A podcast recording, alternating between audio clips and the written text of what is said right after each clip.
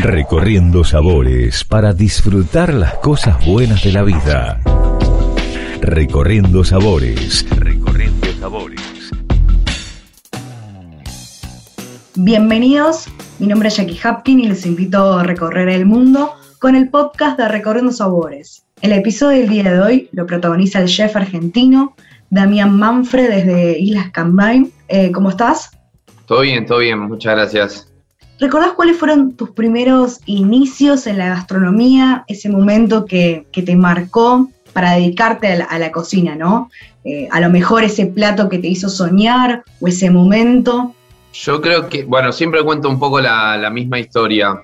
Tengo el recuerdo muy de, muy, muy chiquito, eh, más o menos a los 8, 9 años, eh, de ir siempre a la casa de mis abuelos, ¿no?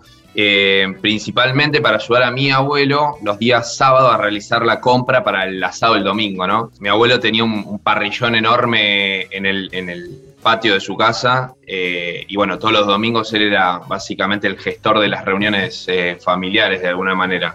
Eh, y creo que, me apasionaba tanto ver juntar a la familia y, yo oyendo los este, este ritual del fuego, que, bueno, como argentino tanto nos gusta, creo que definitivamente fue algo que me marcó muchísimo. Y, bueno, ya desde, desde muy temprana edad ya sabía que en algún momento me iba a dedicar a esto tu pasión sin ninguna duda, la gastronomía. Y actualmente, hasta, el día de hoy, ¿no? Eh, ¿Cómo fomentas tu espíritu o la creatividad? Eh, bueno, mira, yo hace un poco 16 años que me dedico a la hospitalidad, básicamente a la, hotelería, principalmente tuve mis pasos por restaurantes, pero, eh, pero principalmente me dediqué a la, a la hotelería eh, el servicio constantemente y la hospitalidad estaba presente. Eh, sí, tal cual. El feedback con el comensal, ¿no? Exacto, tal cual.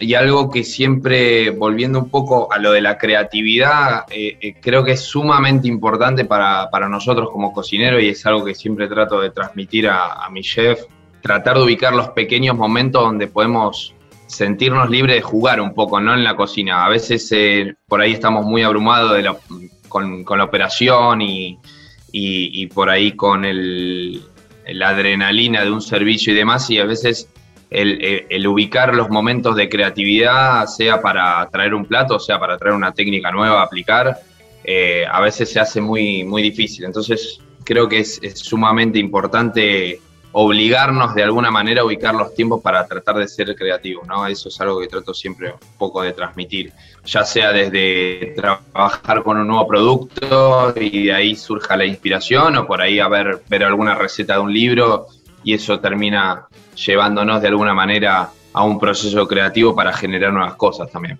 Y hablando de productos, actualmente estás en Islas Caimán.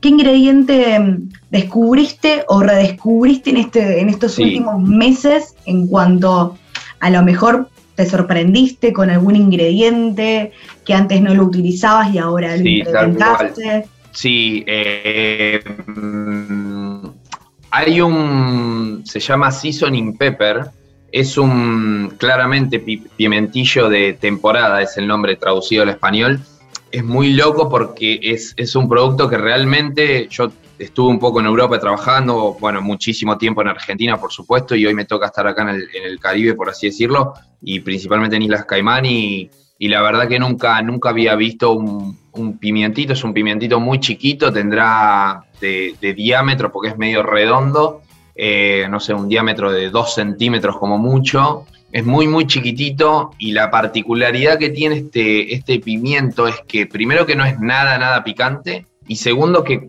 trabajarlo en crudo, así tipo cortarlo, mezclarlo con algo... Es complejo. Eh, es muy, muy aperfumado. muy, te juro que es, difícil hasta explicar porque tiene un muy aromático. De hecho, lo apretás con los dedos y, larga un perfume que, te digo que es para, ponerte en el cuello, porque es, realmente algo muy, muy sorprendente que, me llamó muchísimo la atención de acá de, de la isla. Yo lo uso mucho para, para mezclarlo con, eh, que acá se consume mucho, eh, y le da esa nota fresca, dulzona, que te cambia completamente el plato. Eh, después, bueno, a ver, por hablar de, productos locales... o de así del Caribe en sí, que debe haber una cuestión de una línea transversal o una columna vertebral, me imagino, ¿no? Sí, sí, sí. bueno, por supuesto, todo lo que es materia eh, de pescados, todo súper fresco, el, snapper, que es el pargo rojo, eh, bueno, atún, claramente, principalmente el, yellow tuna fish, que, es el col, el col amarilla, perdón, no me salía. Viene hiper fresco, muy, muy bueno. Bueno, claramente todo lo que es eh, langosta, langosta muchísimo. Principalmente acá en Caimán, lo que más se caracteriza es el seasoning pepper que te digo, el mango, hay una temporada de mango que arranca generalmente en octubre. Eh, es riquísimo. El mango las frutas eh, frescas no, no tenés, que podés encontrar. Es, es, es eh, sí, no, es, es totalmente otro producto al que podemos acceder nosotros en Argentina. es totalmente otra cosa. Es súper dulce, mucho, no sé cómo explicarlo, es muy, muy amielado, mucho sabor a miel tiene. Ese es otro producto muy autóctono de acá. Y después eh, acá se consume, se consume mucho seasoning, muchos eh, especias, condimentos. Hay uno muy típico que es el sherk, eh, que es una mezcla de especias, así tal cual como por ahí los, indios tienen el, el masala o el curry. Bueno, acá es el, sherk, que bueno, es una mezcla de especias, tiene principalmente este, clavo de olor, páprica, este, tiene un fish seasoning también típico local, es una mezcla, bueno, un poco de, varios, de varios polvos que, bueno, derivan en este, en este, en este condimento que se lo pone muchísimo a los cerdos, al pollo, al pescado, de hecho también. Eh, sí, realza los sabores y, lo asemejás a alguna a, a, qué especie ahumada de acá. Mm, eh, te diría que podríamos decir que se asemeja a algún, algún alguna mezcla de, algún rap de patagónico, viste que por ahí en, la Patagonia hace mucha esa mezcla de sal con ahumados y algún ají molido eh, y una cosa de esas, bueno, tiene unas notas así similares, pero se torna más picantoso porque eh, porque también utilizan ciertos, ciertos polvos picantes de acá, típicos de acá. ¿Cuál es tu inspiración a la hora de diseñar una carta, crear nuevos platos o bien reinventarlos? Mira, te cuento, yo ahora estoy, estoy haciendo, bueno, estoy haciendo, hice justo una apertura para un nuevo proyecto acá en Islas Caimán. Eh, es un Hampton by Hilton y aparte de forma independiente un, restaurante para 150 cubiertos que se llama Miss Pipers. Em, y bueno, acabamos de, lanzar el restaurante hace tres meses eh, y claramente eh, previa a la apertura siempre se genera lo que se llama em, el programa de desarrollo de menú y carta, ¿no? Claramente. Eh, siempre primero cuando, cuando hay que desarrollar un menú, a mí particularmente yo lo, que trato es eh, ver un poco qué hay alrededor en, cuanto a lo local. Eh, ya te digo, Isla Caimán tiene muchísimo producto en cuanto a todo lo que venga de mar. Mucho producto fresco que es para, para aprovecharlo sin ninguna duda, ¿no? Exacto. De hecho, también volviendo un poco a la pregunta anterior, justo me olvidé decir, hay, un, hay una especie de rosa mosqueta, en realidad esta viene de, Jamaica, eh, se llama hibiscus, eh, y es muy similar a la rosa mosqueta que conocemos nosotros en Argentina, que también se utiliza muchísimo. Acá generalmente también se utiliza mucho para tema postres, helados, o de hecho hasta para, hacer algún dashi, para, para algún crudo o algún pescado. Este, entonces, bueno, básicamente trato primero un poco a mirar y real, tratar de mostrar la gastronomía local. Eh, en el caso particular de Miss Pipers, em, trajimos, trajimos un horno a leña desde Estados Unidos enorme eh, y trajimos también una parrilla argentina con la cual también trato de mostrar un poco de mis raíces, ¿no? De alguna manera mostrar un poco de gastronomía argentina. Exacto. Y, bueno, tratar de un poco traer esos dos mundos a, la mesa de alguna manera. Eh, y ya te digo, siempre tratando de priorizar la calidad, de que todo, de que la materia prima sea lo más fresca posible, tratar de, de trabajar un menú que no sea muy extenso, eso para mí también es súper importante porque nos va a permitir de alguna manera garantizar la calidad eh, en el producto final, teniendo un control más específico. La trazabilidad. Claro, exactamente, sobre las órdenes y no, y de hecho también eh, para ser sustentables desde el punto económico, ¿no? De alguna manera, más allá de que, que, bueno, somos gastronómicos y somos eh, muy creativos a la hora de, llevar adelante el plato, también tenemos que entender que esto es un negocio eh, y hay objetivos económicos que debemos cumplir. Por eso siempre tratar de tener un menú reducido de alguna manera, siempre satisfaciendo la necesidad del cliente, pero bueno, eh, no, realista también. Tal cual, exactamente. Eh, sí, eso principalmente creo que son los ejes con los cuales me baso para, para desarrollar los diferentes menús. Y hoy en día, ¿cómo definirías a, tu cocina o el estilo? Eh, bueno, me gusta mucho el fuego. La verdad que como buen argentino, sinceramente me gusta mucho, mucho el fuego. Trabajar la brasa, la verdad que por, eso fue uno de los, de los, de los ejes que, resaltamos también acá en Miss Piper. Eh, el hecho de, trabajar mucho producto a la brasa, mucho pescado entero a, la parrilla directo desde, desde la pesca del día y servirlo eh, servirlo a la mesa esa misma noche. Eh, sí, después tengo, tengo mucha raíz mediterránea, ya te digo, tuve, tuve un tiempo por España trabajando en, el País Vasco también, con Martín Berazategui, bueno, estuve un poco en Francia también, entonces tengo por ahí toda esa, esa línea media española, francesa muy marcada que sí, que, se ve reflejada en, los diferentes platos, seguro. ¿Y cómo fue esa experiencia de trabajar en, en, sentido en España con grandes referentes? No, increíble. Eh, yo lo hice, yo arranqué la carrera gastronómica muy, muy, apenas terminé el secundario, ya me, metí directamente, claramente sabía que iba ya por ese camino eh, y me metí a, estudiar la carrera. Eh, ya a los seis meses estaba, estaba trabajando en un restaurante, así que como llego, llego dos, tres años después a Europa, ya muy joven, creo que tenía 21 años y la verdad que fue eh, otro mundo.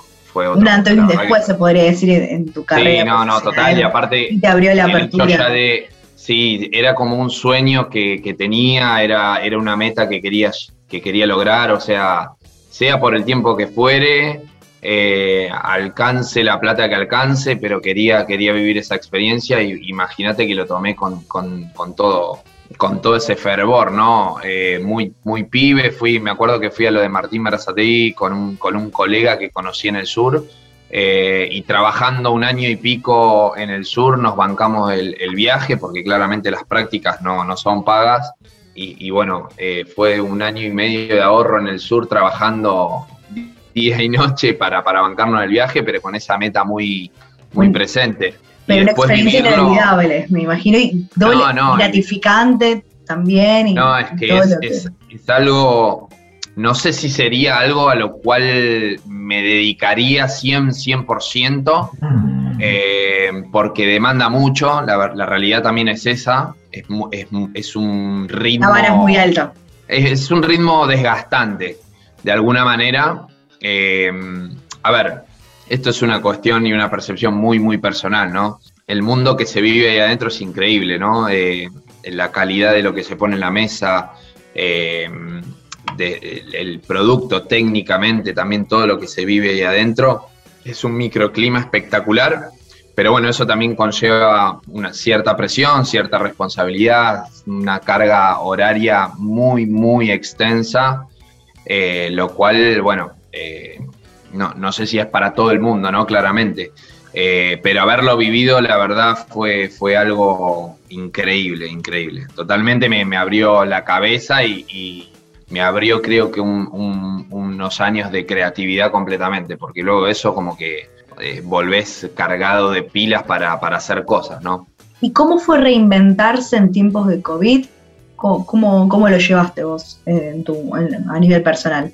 Y profesional? Eh, bueno, fue, fue un desafío, la verdad, muy loco. Eh, yo cuando eh, estaba trabajando, yo estaba trabajando acá en Islas Caimán desde el 2018 al, a marzo del 2020, estuve trabajando como su chef acá en Marriott, el, el hotel resort que está acá, y justo creo que una o dos semanas antes que en Argentina arranque el, el, lockdown, el, ¿cómo es? Eh, eh, la cuarentena obligatoria. La cuarentena, obligatoria. Eh, me volví justo a Argentina para estar con mi señora, para estar con mi familia y bueno, arrancó la cuarentena. La verdad que eso creo que fueron entre 6 y 7 meses de cuarentena heavy, dura, eh, total, bueno, vos lo sabrás mejor que yo, eh, estar muy encerrado. Y, para mí fue duro porque después de, un ritmo. ritmo Claro, de un ritmo de trabajo eh, entretenido acá en, Marriott, de ahí de pasar a, cero kilómetros por hora en, dos días fue terrible. Así que bueno, pero bueno, por suerte eh, tuve el contacto de, este, de, esta, de esta empresa que, bueno, me contacta para llevar adelante este proyecto eh, y me vine de nuevo en enero, ahora enero del 2021. Eh, pero bueno, fueron meses duros, sí. No te lo ¿Y para vos, qué cambió en el mundo de la restauración o el enfoque, me refiero a la alimentación en general, después de, de la pandemia, del COVID y en cuestión de la, de la hotelería, del servicio, o Yo creo que ahora las expectativas, ¿no? Sí, em, bueno, de hecho ahora estamos, estamos viviendo también un poco, porque Isla Caimán te cuento, Isla Caimán en cuanto a COVID fue una isla que fue COVID free durante todo el 2020 y hasta hace muy poquito. Eh, Islas Caimán fue de los primeros en, en, en hacer cuarentena estricta, de cerrar y bloquear los aeropuertos. Eh, creo que yo tuve la suerte de salir antes de que inicie toda esa etapa y, siempre fue una isla que no tuvo casos.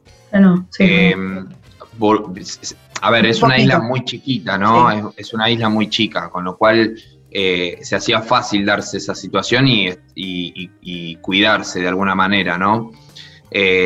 también la realidad es que no se podía dar el lujo de mantener abiertas las fronteras porque como, fue el caso, por ejemplo, de Bermudas, que Bermudas eh, tomó la decisión de abrir muy pronto las fronteras y, colapsó completamente el, sistema de salud, pero de manera drástica y, eh, no estaban para nada preparados porque son islas chicas, ¿me entendés? Son lugares muy paradisíacos, pero son islas chicas que imagínate con un virus de esto si, si no se toman los... No, no hay turismo, Recién, eh, bueno, hace dos días volvimos a abrir las fronteras, con la, obviamente con ciertas restricciones, hay que estar eh, totalmente vacunado y sí o sí en el día 2, 7 y 10, no, perdón, 2, 6 y 10 te tenés que hacer un test rápido que tenés que pagar vos por tu cuenta eh, para garantizar que no, no, no posees el virus directamente. Eh, y esperamos que recién en enero o mediados de enero ya se abra completamente al turismo sin tanta restricción. Lo bueno es que no, hoy, no, hoy para venir a Isla Caimán no hace falta cuarentena si estás totalmente vacunado. En cuanto a la hotelería, eh, es, un poco raro todavía porque claramente... Porque pasaron de los turistas, todo extranjero, al local. acá porque a solo mercado local y solo mercado local, imagínate que la demanda no es eh, muchísima o acá tenemos, tenemos grandes monstruos hoteleros como Ritz Carton, Kimpton Seafire, Marriott, eh, Westing, eh, hoteles que tienen 400 habitaciones para arriba. y, y, bueno, ya te digo, son hoteles que viven exclusivamente del turismo y el turismo generalmente arranca eh, principios de diciembre y termina después de Pascuas en abril. Eh, con lo cual se, hace duro eh, y, bueno, se apunta muchísimo a, realizar especiales, ofrecer mucho takeaway, la realidad también es esa. se ofrece muchísimo takeaway, hay diferentes aplicaciones de, delivery y, bueno, creo que la gran mayoría de, los hoteles y restauraciones están trabajando con, las diferentes apps como para sostener un poco la situación económica. En cuanto a dentro de, la operación general, muchísimo cuidado en cuanto a, la relación entre empleados, obviamente, el uso de barbijo, eh, hay muchísimo protocolo del alcohol en gel. Eh, sí, todos los cuidados que, bueno, que ya conocemos, eh, que en Argentina también se conocen. Pero bueno, sí, es una, es una situación muy difícil porque realmente creemos que, no va a ser la temporada a la cual nosotros acá en la isla estamos acostumbrados, ¿no? Eh, lamentablemente. Y en la actualidad, ¿cuál es el plato emblemático de, las Islas Caimán o, qué producto te gusta enaltecer? ¿no? Volviendo un poco a los productos, pero capaz que vos decís, bueno, ese plato eh, que es emblemático de la región. Acá hay un plato muy emblemático eh, que es el, el, el Fritter, que es un molusco local parecido a la almeja, que lo que se hace es básicamente procesar la, carne y se mezcla con Scotch Bonnet, que es un, un pimiento picante, tipo redondito, pero de, sabor parecido, si podemos compararlo con, el jalapeño que conocemos nosotros por ahí. Picante, se mezcla con este jerk seasoning que te comentaba antes, eh, algunos vegetales eh, y después huevo, eh, como es, polvo de hornear, harina y se hace tipo una croquetita. Y eso generalmente siempre se acompaña con una, con una mayonesa de seasoning pepper que es muy, muy, muy típico de acá, muy local. Después si tengo que nombrar por ahí algún plato signature mío, el, realmente es un, plato que me gusta muchísimo hacer, que es el brancino, que es la, se conoce también como lubina, eh, que acá se consigue muy bien, viene de Miami en realidad este pescado. Es el plato que te representa, que es tu icono, que vos lo llevas a, o lo tratás de llevar a todas las cocinas que vas. Sí, sí, tal cual. Viene, viene, viene del Mediterráneo, lo conseguimos a través de Miami, por suerte. Eh, tenemos muy cerquita Miami, está a una hora de, nosotros, entonces la verdad que también desde allí nos viene un, producto muy fresco y muy rápido. Eh, y la lubina la conseguimos muy, muy buena. Eh, viene, es un pescado muy noble, tiene cierto tenor graso. y lo que hacemos es básicamente sacamos la piel, dejamos el filete limpio, es un pescado blanco y con activa o Hellburger, depende de, cómo se lo conozca, es un polvo que ayuda a, ayuda a pegar básicamente proteínas. Y le aplicamos sobre el lomo de, la lubina un poco del Hellburger o activa y eso nos ayuda a pegar unas escamas de papa que hacemos con unos cilindros para después dorar bien toda esa crud, digamos por así decirlo, eh, en una sartén con manteca, aceite de oliva, estragón, tomillo, con lo cual nos queda una capa muy crocante con la, con la escama de papa y, toda la nobleza de, la lubina que, es espectacular. También lo que hacemos en ese plato es un, gel de limón. La idea acá era un poco balancear el tenor graso del pescado y claro, y buscar un poco más de equilibrio y lo que hacemos es un, gel de limón que básicamente sacamos la piel de sacamos la piel de limón, la hervimos unas 4 o 5 veces para sacarle el amargor y después lo que vamos a hacer es llevarlo a una licuadora con un poco de aceite de oliva, eh, sal, eh, un poquito de alcohol, vinagre de alcohol, perdón, y jugo de limón más cesle de limón fresco. Acá lo que vamos a lograr es un gel muy consistente, pero con muchísimo, muchísimo sabor a, limón, que, bueno, conjuga muy bien con, la lubina, de hecho. Y bueno, eso lo acompañamos con unos eh, asados eh, y, sale. Nos tentaste y, está para hacerlo. Esta receta, ojalá que la realicen los oyentes y va, va a ser muy rico. ¿Y crees que los cocineros tienen un rol como actores del cambio social. ¿Qué opinas al respecto? Eh, yo creo que sí.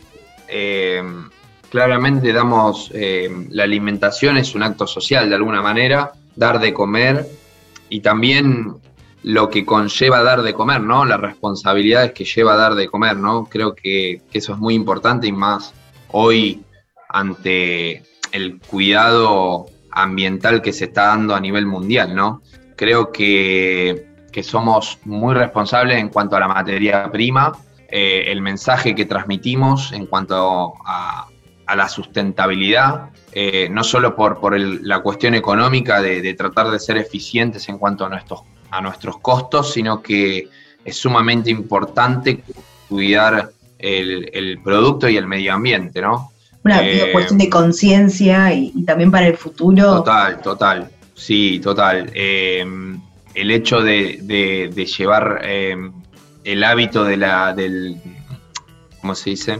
Del reciclaje dentro de, las cocinas, donde generalmente generamos muchísimo, muchísimo desperdicio muchas veces. Y eh, creo que es sumamente importante y, algo para generar conciencia, ¿no? Eh, hay muchos, muchos pequeños restaurantes por ahí que por X motivos no, logran llevarlo adelante, pero creo que el tema del reciclaje dentro de las cocinas es sumamente importante para, para aportar también nuestro grano de arena eh, a nivel mundial en cuanto el, cuidado del medio ambiente, ¿no?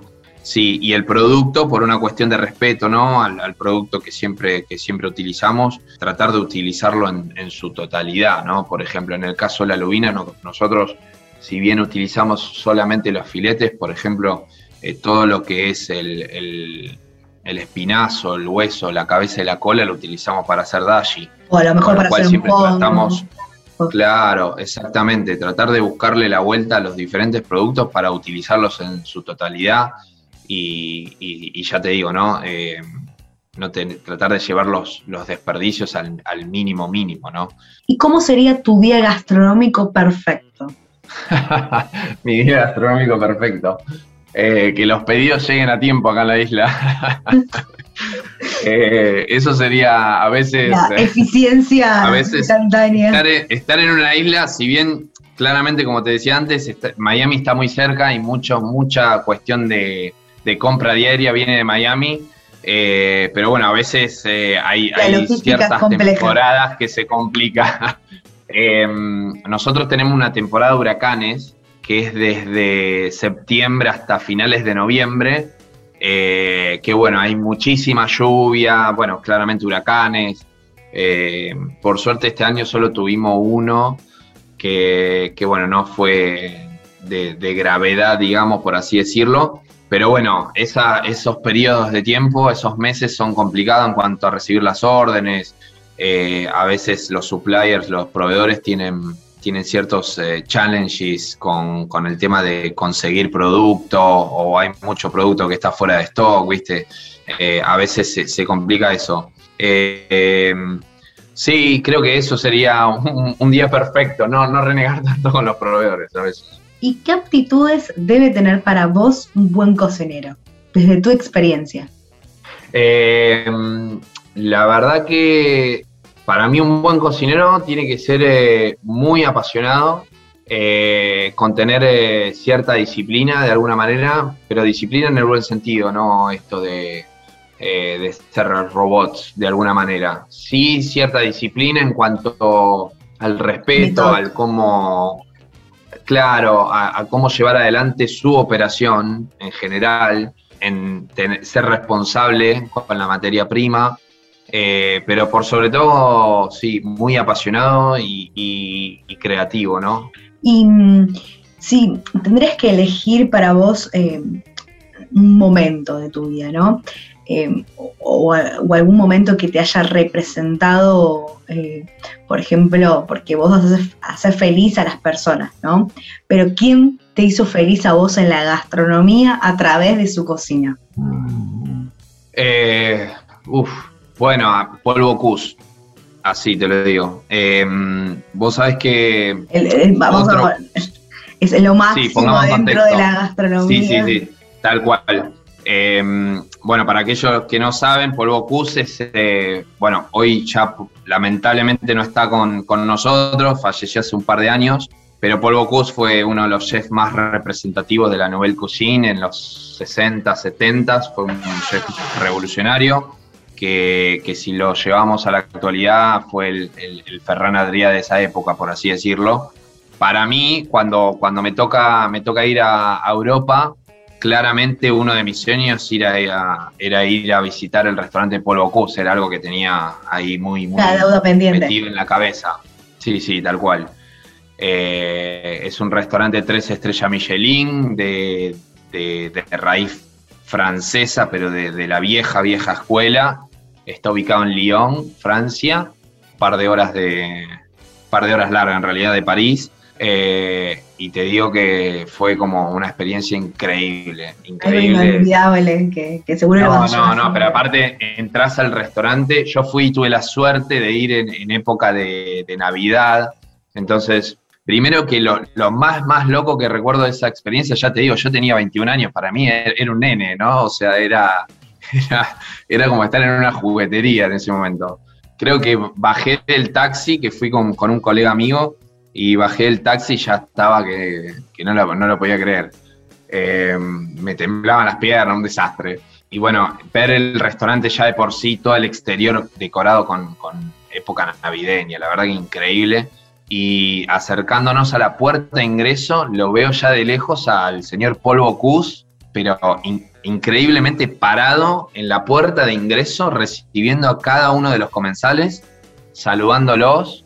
Eh, no, imagínate que fue como ver a, no sé, a, tu rockstar favorito, pero eh, nada, verlo ahí y ya entrar y, charlar, tener un, par de, entrecruces de palabras, eh, que de hecho hablaba muy bien inglés, lo cual me llamó muchísimo la atención, porque claramente francés me costó bastante, así que encaramos la charla en inglés y fue increíble y después entrar y el, tema de la organización en el restaurante, eh, la dinámica, la dinámica francesa en, ese nivel fue, fue increíble. Ni hablar de, todo lo que se sirvió absolutamente en la mesa, ¿no? Todo increíble.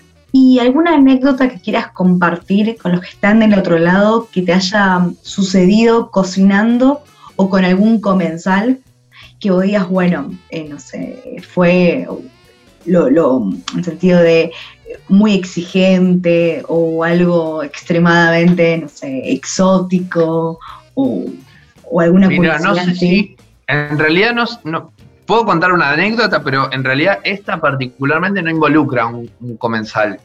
Em, trabajando en Marriott, tuve la oportunidad de participar en un torneo internacional eh, de cocina, claramente, que reunía básicamente a, a unos 13.000 13 cocineros de, todo el mundo, ¿no? Esta competencia la gestaba Marriott Internacional. Marriott es una compañía que hoy tiene principalmente unas 20 marcas muy potentes de hoteles en el mundo, como Ritz Carlton, Westin, W, eh, JW by Marriott, eh, hoteles muy, muy potentes, Sheraton, de hecho, que nosotros en Argentina lo, conocemos bastante, bueno, y hay un Marriott en Buenos Aires también. Eh, y, es la cadena, la cadena hotelera más, creo que más importante a nivel mundial hoy por hoy. Y bueno, eh, Marriott Internacional organizaba este torneo, el cual se, competía obviamente primero a nivel local, después a nivel regional y terminaba en una final en Washington, D.C., en Estados Unidos. Eh, y bueno, tuve la suerte obviamente de ganar acá en, Caimán, después me llevaron a México, a DF, a competir a, hacer las regionales para, para ver el candidato de Caribe, Caribe y Latinoamérica.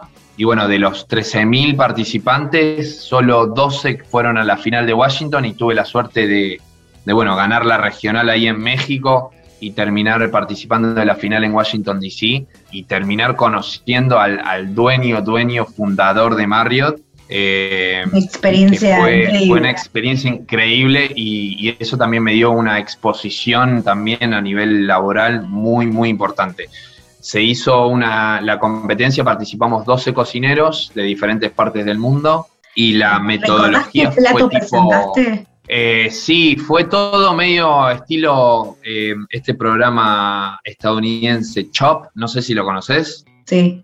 Eh, bueno, nada, es básicamente te revelan un producto ahí al momento, estás con 150 mil millones de cámara, televisión, gente, todo, viste, muy, eh, muy yankee por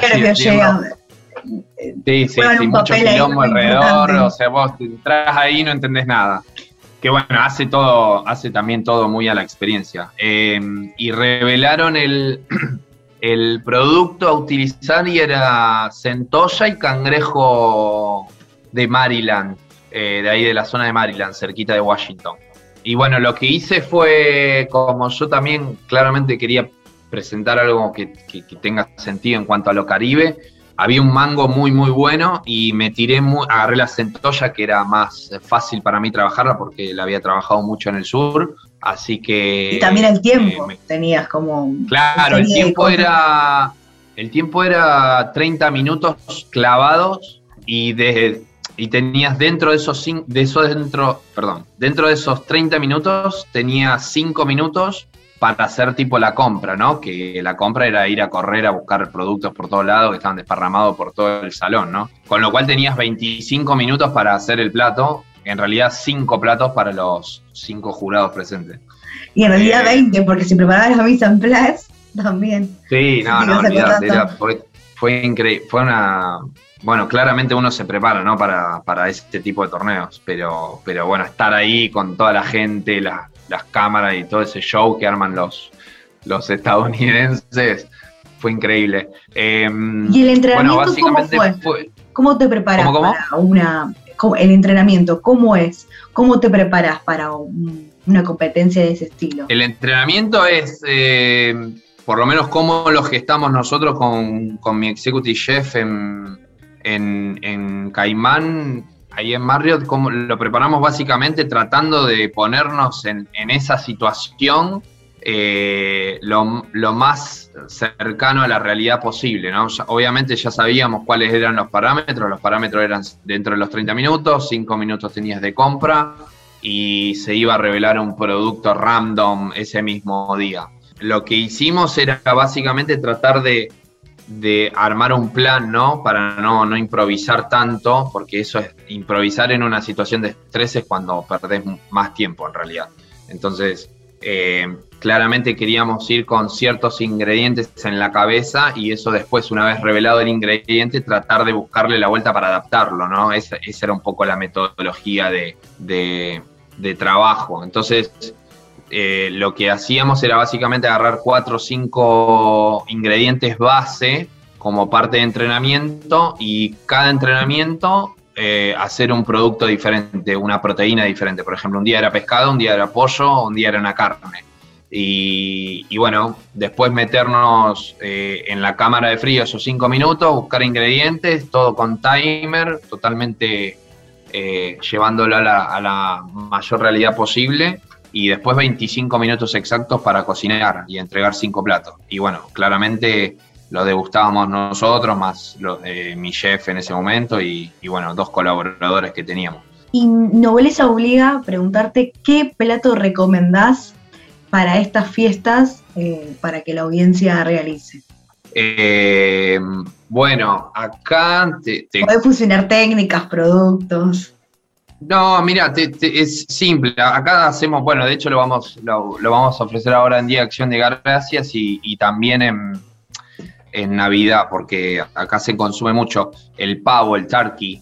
Em, acá se cocina el pavo entero, pero bueno, en Argentina claramente el pavo se puede reemplazar por pollo entero. Lo que hacemos nosotros acá es em, en la piel, entre la piel de, de las, mm, del pollo y la carne de las pechugas, tratamos de hacer un pequeño, un, pequeño espacio para poner una muselín, que es básicamente un, procesado de, restos de pollo, por así decirlo, de restos de, carne de pollo que por ahí utilizamos de, otros platos, y lo mezclamos con, con una duxel de hongos, y eso lo, lo procesamos muy, muy finito, lo mezclamos con un poco de huevo y, crema de leche, entonces nos queda como una pasta que ponemos entre la piel del pavo o el pollo y la carne de las pechugas. Eso nos va a permitir que, durante la cocción del pollo entero la pechuga no se reseque tanto, de hecho. ¿Ok? Y aparte que nos va a dar, después cuando cortemos, eh, nos va a dar una vista, una visual y, de hecho va a aportar sabor también a la pechuga. Y lo que hacemos es llevar el pollo al horno, en principio a unos 180 grados centígrados, eh, durante unos 40 minutos, depende obviamente del, tamaño del pollo o el pavo en este caso. Y lo que vamos a ir haciendo es agregarle un glaze, eh, un glaseado, que lo hacemos acá con, con miel, este, un poco de manteca, ajo, azúcar rubia también, eh, salsa inglesa, un poco de romero picado y tomillo picado y muchísimo, muchísimo lemon, lemon zest, eh, de limón. Y eso lo vamos, lo vamos poniendo sobre el final de la cocción del pollo como para que agarre ese glaciado lindo y el color eh, dorado, dorado, dulzoso que, que, que, bueno, que buscamos lograr. contrastes. Sí, sí, tal cual. ¿Y con qué lo acompañás en la guarnición? Eh, papines, papines asados, eh, con un poco de manteca, también un poco de hierbas y, sale. También se puede acompañar claramente con por ahí con algunas, eh, ¿cómo se dice? Unas, eh, unas baby zanahorias, con por ahí algún salteadito de espinaca más clásico eh, o, o tranquilamente un buen, buen puré de papas también. Y por último, ¿querés recordar dónde te podemos visitar y las redes sociales? Bueno, siempre recomiendo Instagram, también Manfred, así como suena. Sí, Facebook lo mismo, Damián Manfred. Ahí, ahí tranquilamente me pueden encontrar. Te agradezco la comunicación, Damián Manfred. Fue un placer que hayas protagonizado un episodio de Recorriendo Sabores. Buenísimo, muchísimas gracias por la invitación. ¿eh? Hasta la próxima y salud. Salud, hasta luego.